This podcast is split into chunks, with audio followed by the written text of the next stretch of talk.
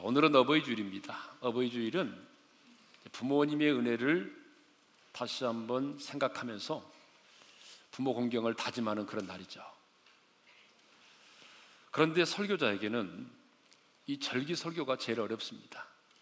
왜냐하면 한정된 본문을 가지고 거의 동일한 내용을 설교를 해야 되기 때문에 얼마나 어려운지 모릅니다. 그래서 제가 아는 어떤 목사님은 원로 목사님에게 꼭 절기 설교를 부탁했다고 합니다. 근데 원로 목사님도 몇 년 동안 하시더니 야, 내가 평생 동안 설교했는데 그런데 또 어떻게 절기 설교를 하느냐? 그냥 네가 다 알아서 해라. 그렇게 말씀을 하셨다고 합니다. 원로 목사님으로 하여금 설교를 그만두게 하는 제일 좋은 방법이 절기 설교를 시키는 것이라는 이야기를 드리면서 함께 웃었던 기억이 납니다. 저도 이 절기 설교가 제일 어렵습니다. 아마 오늘 본문의 설교도 몇 차례 한 것 같아요. 자, 오늘은 어버이 주를 맞이해서 왜 우리는 부모를 공경해야 하는지 그리고 성경은 어떻게 부모 공경에 대해서 말하고 있는지를 함께 나누고 싶습니다. 자, 왜 우리는 부모를 공경해야 되느냐? 그 첫 번째 이유는 하나님의 명령입니다. 여러분, 부모를 공경하는 것은 도덕과 윤리이기 이전에 하나님의 어미하신 명령입니다. 그래서 신명기 5장 16절 상반절에 이런 말씀이 있습니다. 우리 다 같이 읽겠습니다. 시작. 너는 내 하나님 여호와께서 명령한 대로 내 부모를 공경하라. 여호와께서 명령한 대로. 그러니까 부모를 공경하는 것은요 하나님의 명령입니다. 그런데 요즘 부모를 공경하는 것이 아니라 아주 부모를 공격하는 자들이 있어요. 제가 아는 어떤 어머니는요, 자식이 어머니만 나타나면 욕을 하고 물건을 내던지니까 그 아들이 무서워서 자식 곁에 다가가지 못하는 어머니가 있습니다. 우리들 주변에 의외로 이런 폐륜 아들이 많이 있어요. 여러분, 다시 한번 기억합시다. 부모를 공경하는 것은요, 그것이 도덕과 윤리이기 이전에 어미하신 하나님의 명령이라는 것입니다. 그렇기 때문에 해도 되고 안 해도 되는 선택이 아니라 필수입니다. 음? 시대가 아무리 변하고 세대가 달라도 이것은 하나님의 명령이기 때문에 여러분 부모를 공경하는 일은 멈춰서는 안 되는 것이죠. 자, 왜 우리가 부모를 공경해야 되느냐? 두 번째 이유는 약속 있는 첫 계명이기 때문에 그렇습니다. 예배소서 6장 2절과 3절을 읽겠습니다. 다 같이 시작. 내 아버지와 어머니를 공경하라. 이것은 약속이 있는 첫 계명이니 이로써 내가 잘되고 땅에서 장수하리라. 하나님께서 이스라엘 백성들을 예굽에서 이렇게 구원해 낸 다음에 신의 산에서 십계명을 주셨죠. 그런데 여러분 이 십계명은요. 1계명부터 4계명까지는 하나님에 관한 계명이고요. 5계명부터 10계명까지는 우리 사람에 관한 계명입니다. 그런데 하나님은 사람에 관한 첫 번째 계명, 그러니까 5계명으로 부모를 공경하라고 말씀하셨습니다.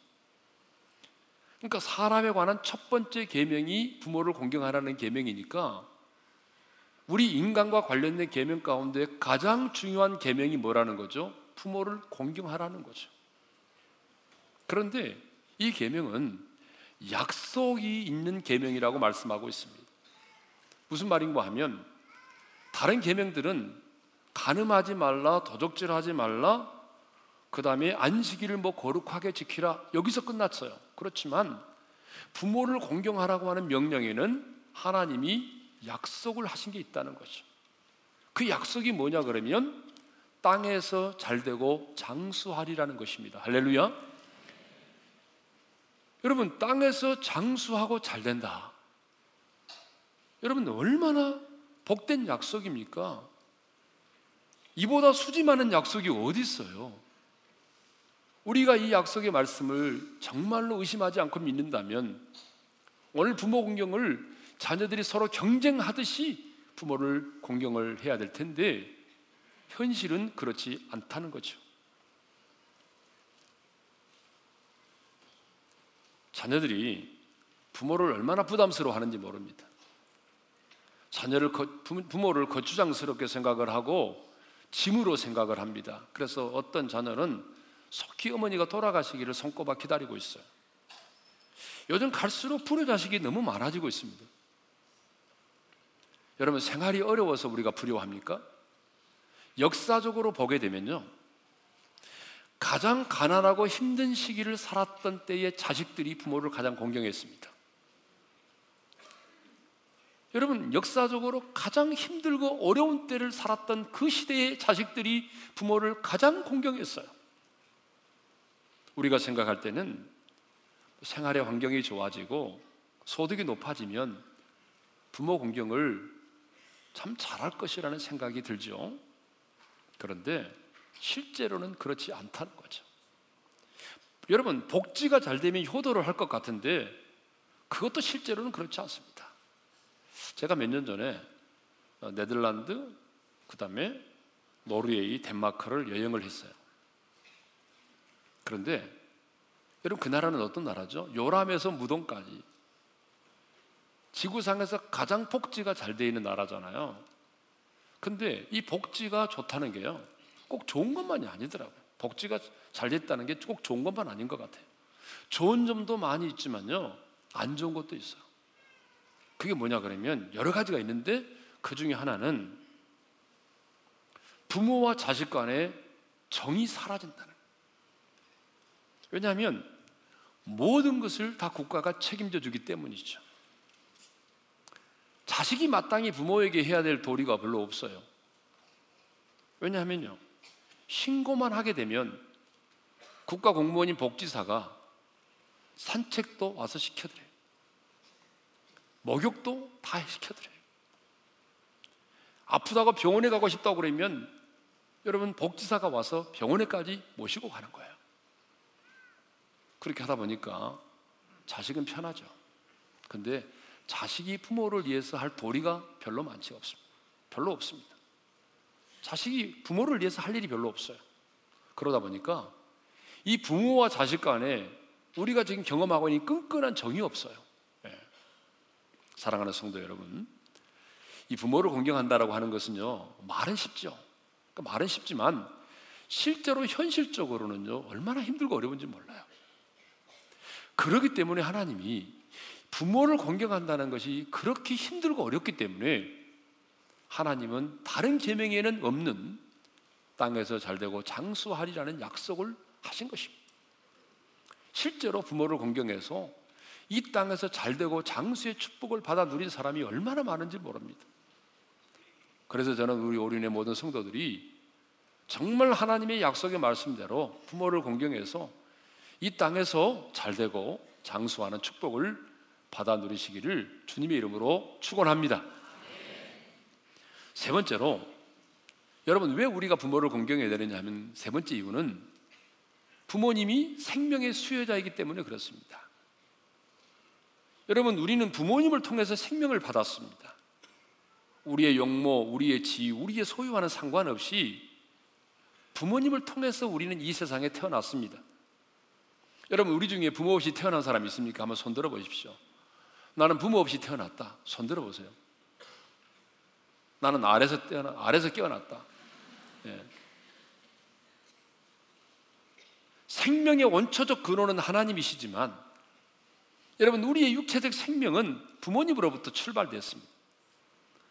그러므로 부모님은 우리 육체의 생명의 뿌리이신 거죠. 그럼에도 불구하고 어떤 자식은 왜 부모는 나를 낳아서 이 괴로운 세상에 살게 했느냐?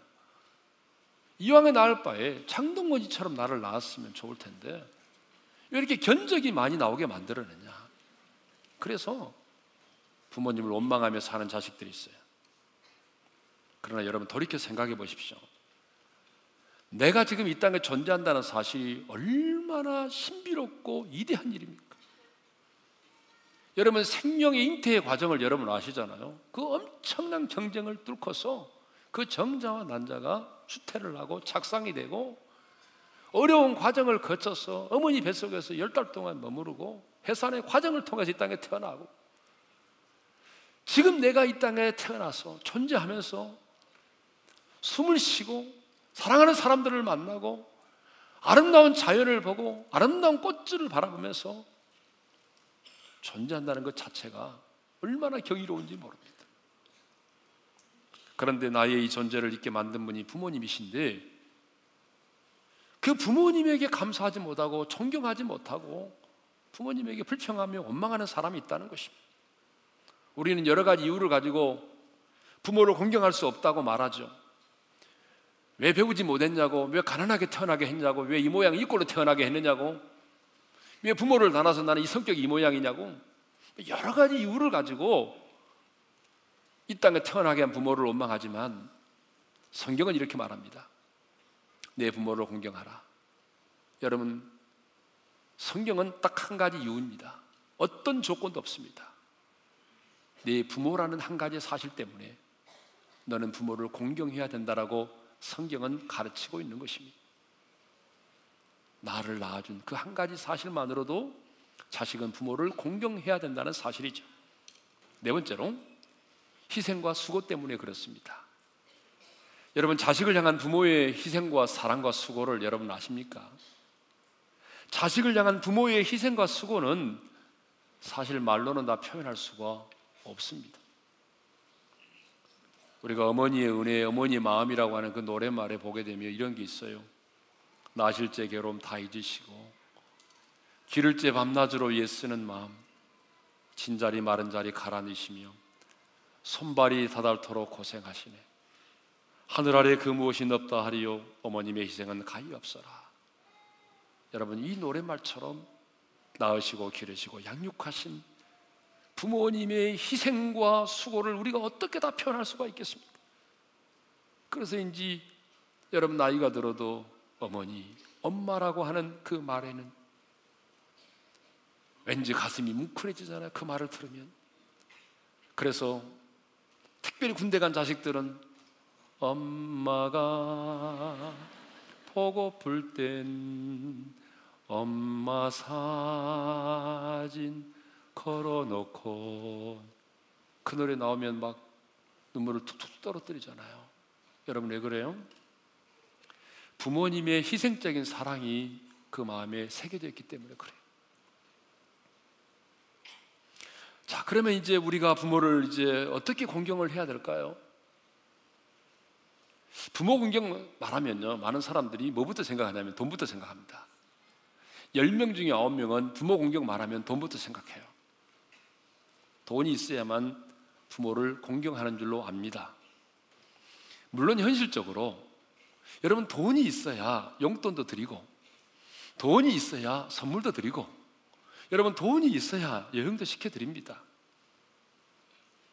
돈이 없으면 마음은 있지만 별로 해드릴 수 있는 것이 별로 없습니다. 지금 우리 사회의 문제는 모든 것이 다 돈으로 통하고 있다는 것입니다. 돈이 있는 사람이 인기가 있고 돈이 없는 사람이 별로 관심의 대상이 아닙니다. 관심도 없습니다. 여러분 능력이 조금 부족해도 돈이 있는 사람은요, 장가도 빨리 갑니다. 능력은 있어도 돈이 없는 사람은 나이가 들어도 장가 가기가 아주 힘듭니다. 부모도 돈이 있는 부모는 자녀들로부터 존경을 받고 관심의 대상이 되지만 돈이 없는 부모는요, 자녀들로부터도 무시를 당하고 별로 공경을 받지 못합니다. 그래서 이제 요즘 아이들 유치원에 들어가면 선생님이 아버지는 뭐 하는 사람이냐? 라고 묻지 않고 할아버지는 뭐 하는 사람이냐? 이렇게 물은다고 합니다. 참 씁쓸한 얘기죠. 지금 우리 사회는 뭐든지 다 돈입니다. 인생의 성공도 돈이고 부모 공경도 돈입니다. 그런데 오늘 본문을 보게 되면 부모 공경은 돈의 문제가 아니라 마음의 문제임을 하나님이 말씀하고 있습니다. 무슨 말입니까? 부모를 공경하는 것은 꼭 돈이 있어야만 하는 것이 아니라는 거죠. 부모 공경은 마음의 문제라는 것입니다. 그러면 어떻게 하는 것이 부모를 공경하는 것일까요? 첫째로 부모를 공경하는 것은요, 부모의 말씀을 청종하는 것입니다. 여러분 22절 우리 상반절을 읽겠습니다. 다 같이요. 너를 낳은 아비에게 청종하라. 청종하라는 말은 무슨 말이죠? 듣고 순종하라 그런 얘기죠.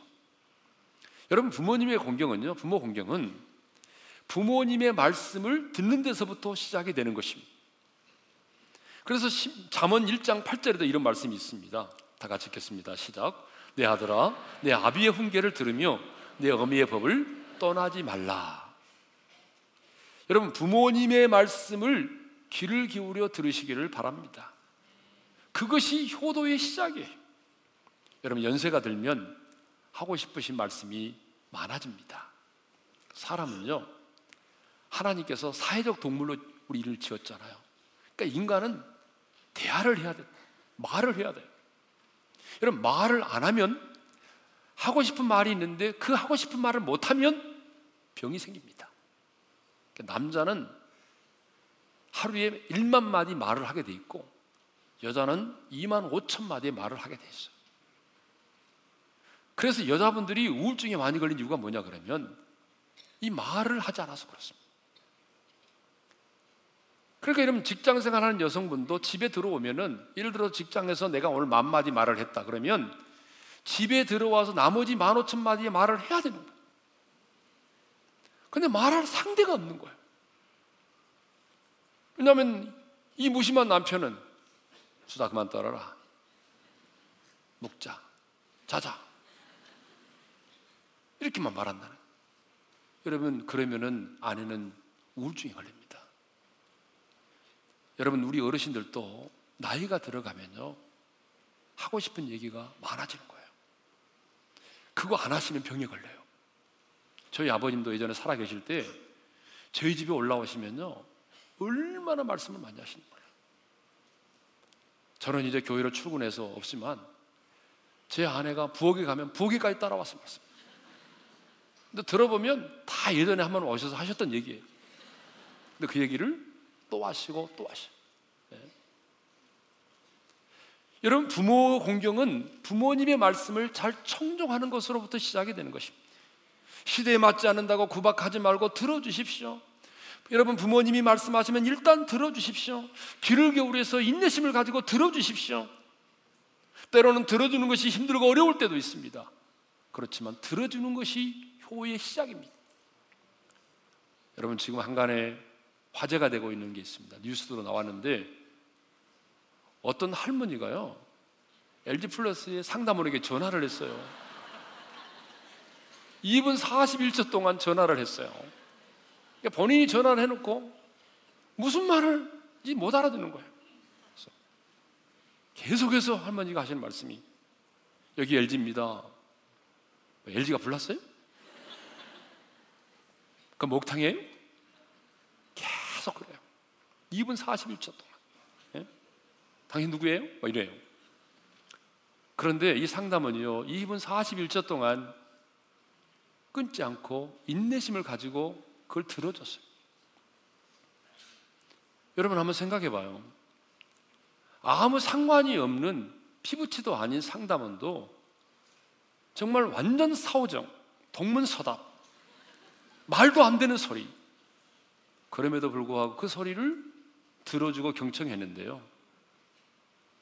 오늘 우리 부모님의 말씀을 자식이 들어주지 못하고 그것을 중간에 끊어버리고 구박한다면 여러분 자식이 아니죠. 말도 안 되는 소리라도 핀잔을 주지 말고 넋두리 좀 들어주시고 푸념도 들어주세요. 왜냐하면 들어줌이 효의 시작이라니까요. 왜냐하면요. 조금 시간이 지나고 나면 부모님의 음성을 듣고 싶어도 듣지 못할 때가 옵니다. 저는 지금도 아버님의 목소리가 듣고 싶어요. 제일 듣고 싶은 게 뭐냐 그러면 저희 아버님의 기도 소리예요. 저희 아버님은 하루에 3시간 이상 기도를 하셨는데요. 근데 우리 아버지는 그 기도하는 게 몸에 배어 있기 때문에 식기도도 길게 하세요. 정말 아이스크림을 들고 있다면 다 녹아버릴 때까지 하시는 거예요. 그래서 제가 언제나 식기도 할 때마다 태클을 걸었어요. 아버님, 식기도는 짧게 해주셔야 됩니다. 이렇게. 그래도 길죠. 근데 지금 이제 지내놓고 생각해 보니까 그것도 후회가 되는 거예요. 아버님의 음성을 듣고 싶어도 듣지 못하는 거예요. 그러므로 여러분, 시대에 맞지 않아도 부모님의 말씀을 들어주십시오. 감사함으로 들으십시오. 잔소리를 할지라도 들어주십시오. 진정한 효도는 들음으로 시작이 되는 것입니다. 두 번째로 효도가 부모를 공경하는 게 뭐냐 그러면 부모를 정의 여기지 않는 것입니다. 여러분 22절 하반절을 읽겠습니다. 다 같이요. 내 늙은 어미를 경히 여기지 말지니라. 경히 여기지 말라는 말이 무슨 말이냐면요. 가볍게 여기지 말라. 우습게 생각하지 말라 그런 말이죠. 부모님이 연로하다고 그래서 고동이 불편하다고 그래서 내 생활에 도움이 되지 않는다고 그래서 그 부모를 가볍게 여기지 말라는 거예요. 부모님의 삶의 무게를 인정해 드리라는 거예요. 근데 요즘 부모를 우습게 여기고 경히 여기는 자식들이 많습니다. 여러분 잘 아는 내용이지만 시어머니가요 김치를 담아 가지고 아들 집에 갔어요. 가서 보니까 대문이 열려져 있잖아요. 조용히 들어갔더니 며느리가 아들 무릎에 누워서 대화를 나누고 있었어요. 어쩔 수 없이 그 대화를 듣게 됐는데 자기야 자기는 이 세상에서 누가 제일 좋아? 아들이 말합니다. 물론 당신이지. 다음은 우리 아이들. 세 번째는 당신을 낳아준 장인 장모님. 네 번째는 우리 집 강아지. 다섯 번째는 그것도 한참 망설이다가 우리 엄마. 이렇게 말했어요. 그 말을 들은 시어머니가 김치를 다시 들고 나와가지고 경비실에다가 맡겨두고 떠나면서 이런 메모를 남겼다고 합니다. 1번아 잘 먹어라. 5번이 두고 간다. 여러분 생각해 보십시오. 늙어 죽어가는 것도 억울한데 자녀들에게까지 이렇게 무시를 당한다면 어떻게 살겠습니까? 부모님이 살아온 삶의 무게 때문이라도 여러분 부모를 경히 여기지 않기를 바랍니다. 부모를 공경하는 것 세 번째는요. 진리는 사대, 팔지는 말아야 됩니다. 23절에 이런 말씀이 있습니다. 우리 상반절을 읽겠습니다. 다 같이요. 진리를 사대 팔지는 말며 진리는 사대 팔지는 말며 이 말은 진리를 소중하게 여기라는 말이거든요. 여러분 진리가 뭐죠? 진리는 한마디로 말하면 변하지 않는 게 진리입니다.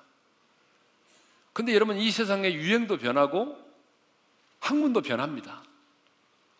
그래서 우리는 그것을 진리라고 말하지 않아요. 진리는 변하지 않아야 돼요. 변하지 않은 게 뭐냐 그러면요. 예수 그리스도와 그분의 말씀이 진리입니다. 그래서 예수님이 뭐라고 말씀하시냐면 내가 곧 길이요 진리요 생명이다. 또 아버지의 말씀은 진리다. 이렇게 말씀하셨어요. 그러면 예수 그리스도와 그분의 말씀이 진리라고 한다면 진리를 산다는 것은 무엇을 의미하죠? 진리를 산다는 것은 진리의 말씀을 내가 믿고 받아들이는 것을 의미합니다. 진리 대신 예수님을 내가 믿고 영접하는 것을 의미합니다. 어떤 희생을 감수하고서라도 어떤 내가 핍박을 받, 을지라도 그 진리를 포기하지 않고 그 진리를 내가 사서 나의 것으로 삼는 것이죠. 여러분 마태복음 13장에 예수님께서 이런 말씀을 하십니다. 어떤 사람이 밭을 갈다가 밭에 감추어진 보화를 발견하게 됐어요. 그러니까 어떻게 했다고요? 기뻐하며 돌아와서 자기의 모든 소유를 팔아서 그 보화를 샀다고 말하고 있어요. 그 밭을 사버렸대. 값진 진주를 누가 발견했습니다. 그러니까 그 사람이 어떻게 했다고요? 자기의 모든 소유를 팔아서 그 진주를 샀대요. 여러분 예수 그리스도와 그 말씀이 진리입니다. 여러분 자기의 모든 소유를 팔았어요. 그 진리를 소유하기 위해서. 그러므로 여러분 효도가 뭐냐? 진리 대신 예수님을 믿고 영접하고 진리 안에 거하는 삶을 사는 것이 효도입니다. 그러면 진리를 판다는 것은 무엇을 의미합니까? 진리를 판다는 것은 여러분 진리 대신 예수님을 떠나는 것을 말합니다. 진리의 말씀을 거부하고 말씀과는 상관이 없는 삶을 사는 것을 의미합니다. 여러분 세상에 나가서 보게 되면요. 우리 어머니 권사님인데 라고 말하면서도 신앙생활 하지 않은 자식들 너무 많아요. 여러분 10년 전, 20년 전만 하더라도 그런 자녀들 별로 없었습니다. 100명 중에 한 명 있을까 말까 했어요. 그래도 그 한 명도 나중에는 돌아왔어요. 그런데요. 지금은 나가 보세요. 우리 아버지 장로님, 우리 어머니 권사님, 그런데 예수 믿지 않은 자식들이 얼마나 많은지 아세요? 여러분, 진리를 사지 않고 진리를 팔아버리면 그것이 부모에게 불효가 되는 것입니다. 믿음을 가진 부모의 입장에서 보게 되면 자식이 부모의 고생하라는 것 알아주는 것도 중요하고 효도 관광시켜주는 것도 좋지만 여러분 그것이 효도의 본질이 아닙니다. 제일 중요한 효도는 진리를 사고 팔지 않는 것입니다. 네 번째로 효도가 뭐냐? 부모 공경이 뭐냐? 부모를 즐겁게 하며 기쁘게 하는 것입니다. 여러분 25절을 읽겠습니다. 다 같이 시작. 내 부모를 즐겁게 하며 너를 낳은 어미를 기쁘게 하라. 부모 공경은 부모의 마음에 즐거움과 기쁨을 드리는 것입니다. 그런데 평생 부모의 마음을 슬프게 만들고 평생 사는 날 동안에 부모님의 마음을 우울하게 만들고 부모님의 마음에 늘 불안과 두려움을 가져다 주는 그런 자식이 있어요. 그래서 잠언 17장 25절에 이런 말씀이 있습니다. 우리 한번 읽겠습니다. 다 같이요. 미련한 아들은 그 아비의 근심이 되고 그 어미의 고통이 되느니라. 여러분 미련한 아들이 누굽니까? 여러분 IQ가 짧은 사람이 아니에요. 좋은 대학을 나오지 못한 자식이 미련한 자식이 아니에요. 성경이 말하는 미련한 자식은요. 부모의 마음에 근심이 되고 어미에게 고통이 되는 자입니다. 아무리 서울대학을 나오고 여러분 아무리 옥스퍼드 하버드 대학을 나와도 부모님의 마음에 근심을 주고 고통을 주는 자식은 성경이 말합니다. 미련한 자식이라고. 여러분 미련한 자식이 되지 맙시다. 예, 미련한 자식이 되면 안 됩니다. 그러면 실제적으로 어떻게 하는 것이 부모의 마음에 기쁨과 즐거움을 드리는 것일까요? 뭐 어렵게 생각할 것 없습니다. 자식이 행복하게 사는 것입니다. 부모님은 내 자녀가 행복하게 살 때 부모님의 마음에 기쁨이 되는 거죠. 시집 보내고 장가를 보냈는데 이 부부가 투견 부부라요. 만났다면 으르렁거리고 싸워요. 끄떡하면 친정으로 달려와요. 그러면 부모님의 마음에 근심을 드리는 거죠. 여러분, 결혼했으면 잘 사세요. 예? 생활이 좀 어려워도 부모님 앞에서는 없다고 말하지 말고 부모님은 자식이 없다라고 말하면 잠을 이루지 못하는 게 부모의 마음이에요. 예? 좀 없어도 부모님 앞에서는 있는 것처럼 하고 예?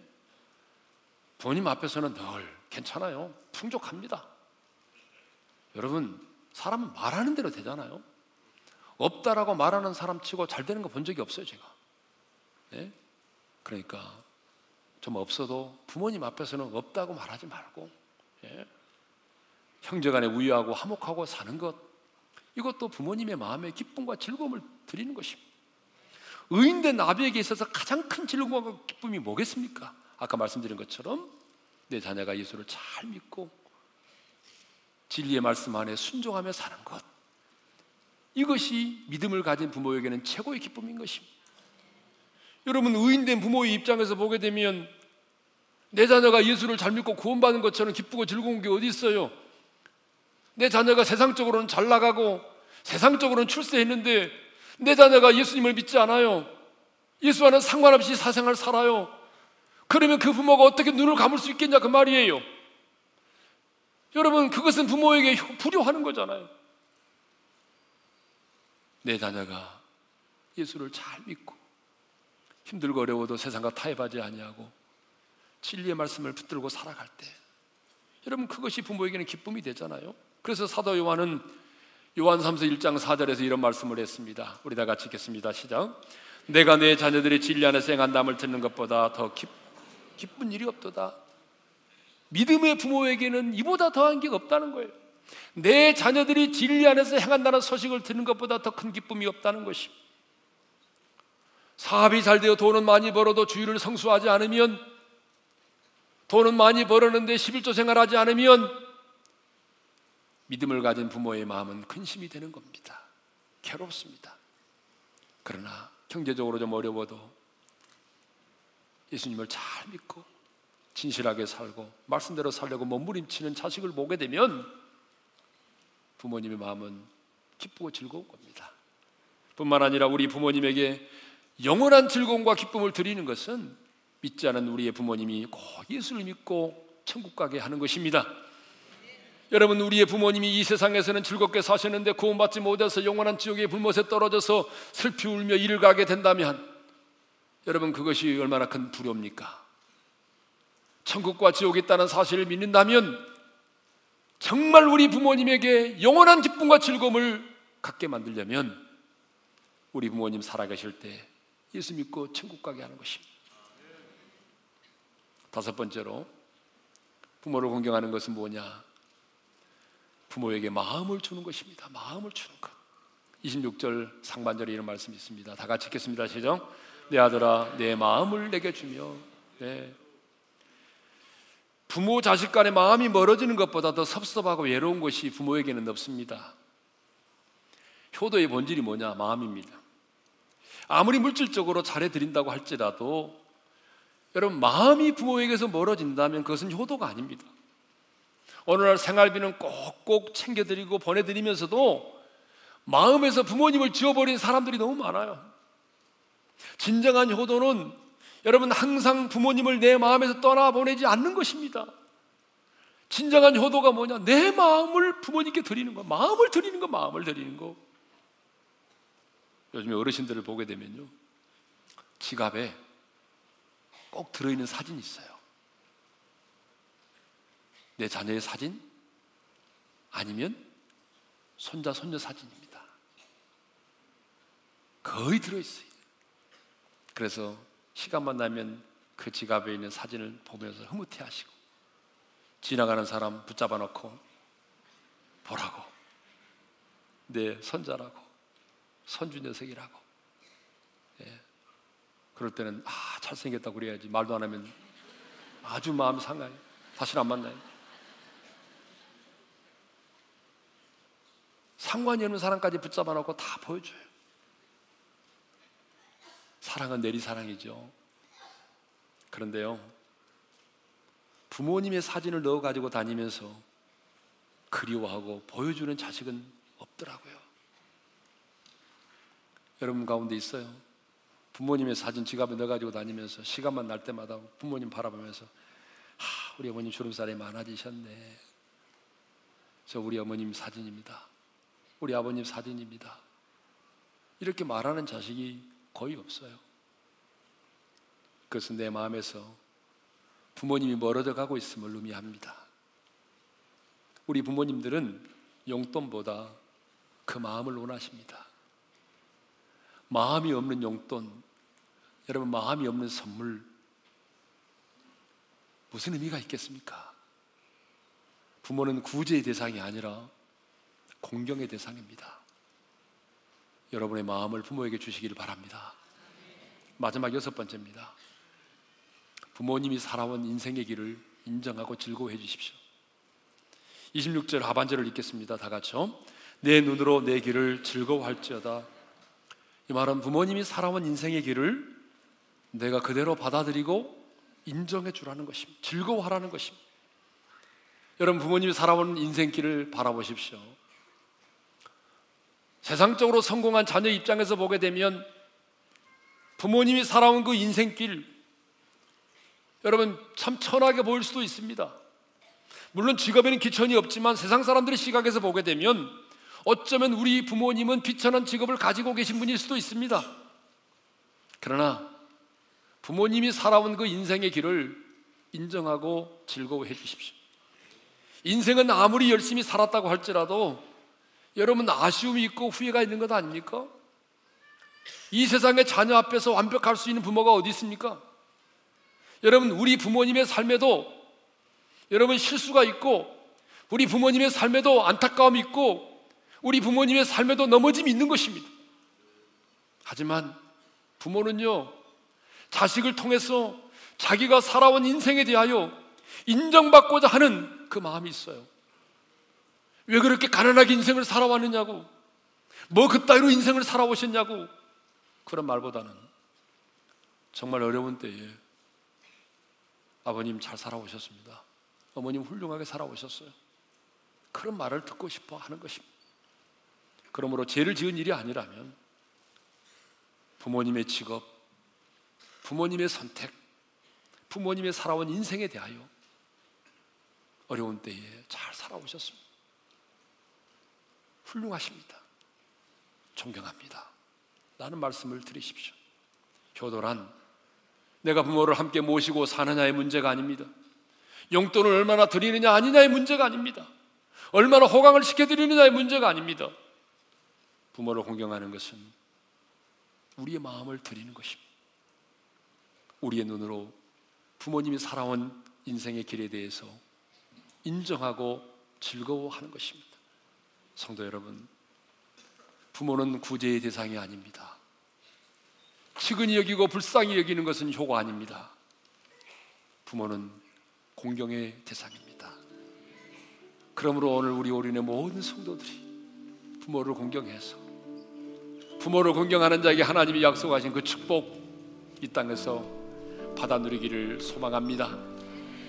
어머님의 마음, 어머님의 은혜 그 노래를 다시 한번 부르면서 우리 부모님의 은혜를 좀 마음에 되새기는 그런 시간을 가졌으면 좋겠습니다.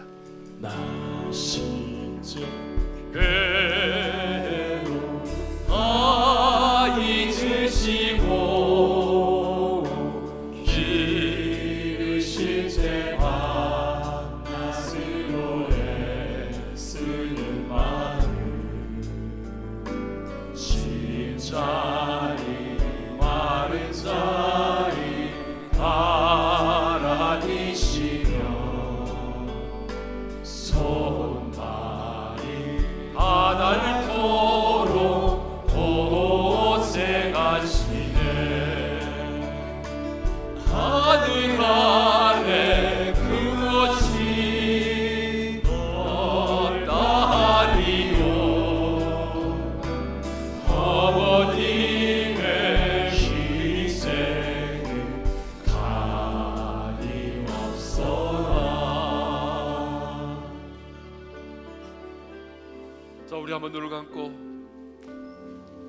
말씀을 마음에 되새기면서 한번 기도했으면 좋겠습니다.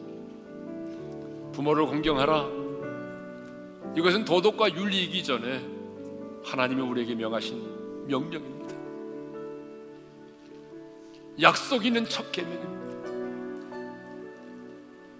부모님이 나를 낳으셨습니다. 부모님이 없다면 오늘 나는 존재하지 않습니다. 그 부모님의 희생과 사랑과 수고 그것을 기억한다면 우리는 부모를 공경하지 않을 수 없어요. 성도 여러분, 부모를 공경하는 것은 부모님의 말씀에 귀를 기울이는 것입니다. 푸념도 들어주고 넋두리도 좀 들어주십시오. 왜냐하면 잠시 시간이 지나면 부모님의 음성을 듣고 싶어도 듣지 못할 때가 오는 것입니다. 들어주십시오. 부모님을 경히 여겨, 여기지 마십시오. 연로 하셔도 거동이 불편해도 내 생활에 도움이 안 돼도 여러분 부모님을 가볍게 여기지 마세요.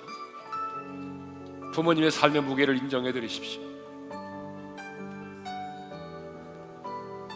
진정한 효도는요 진리를 사고 팔지 않는 것입니다.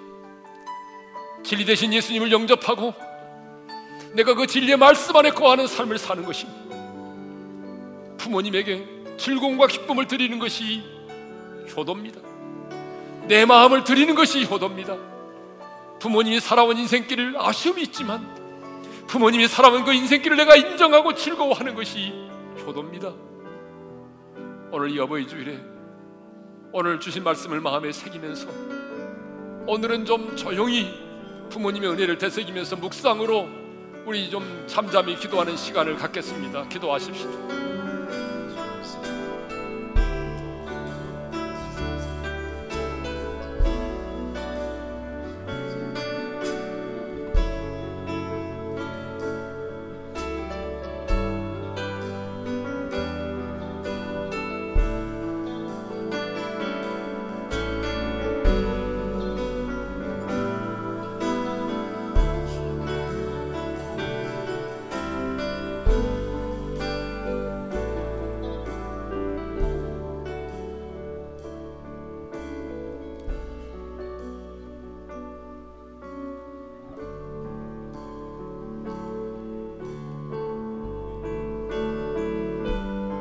아버지 하나님,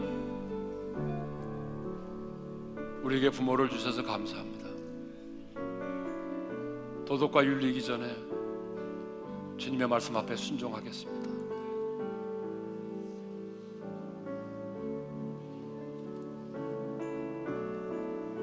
부모님의 말씀 청종하겠습니다.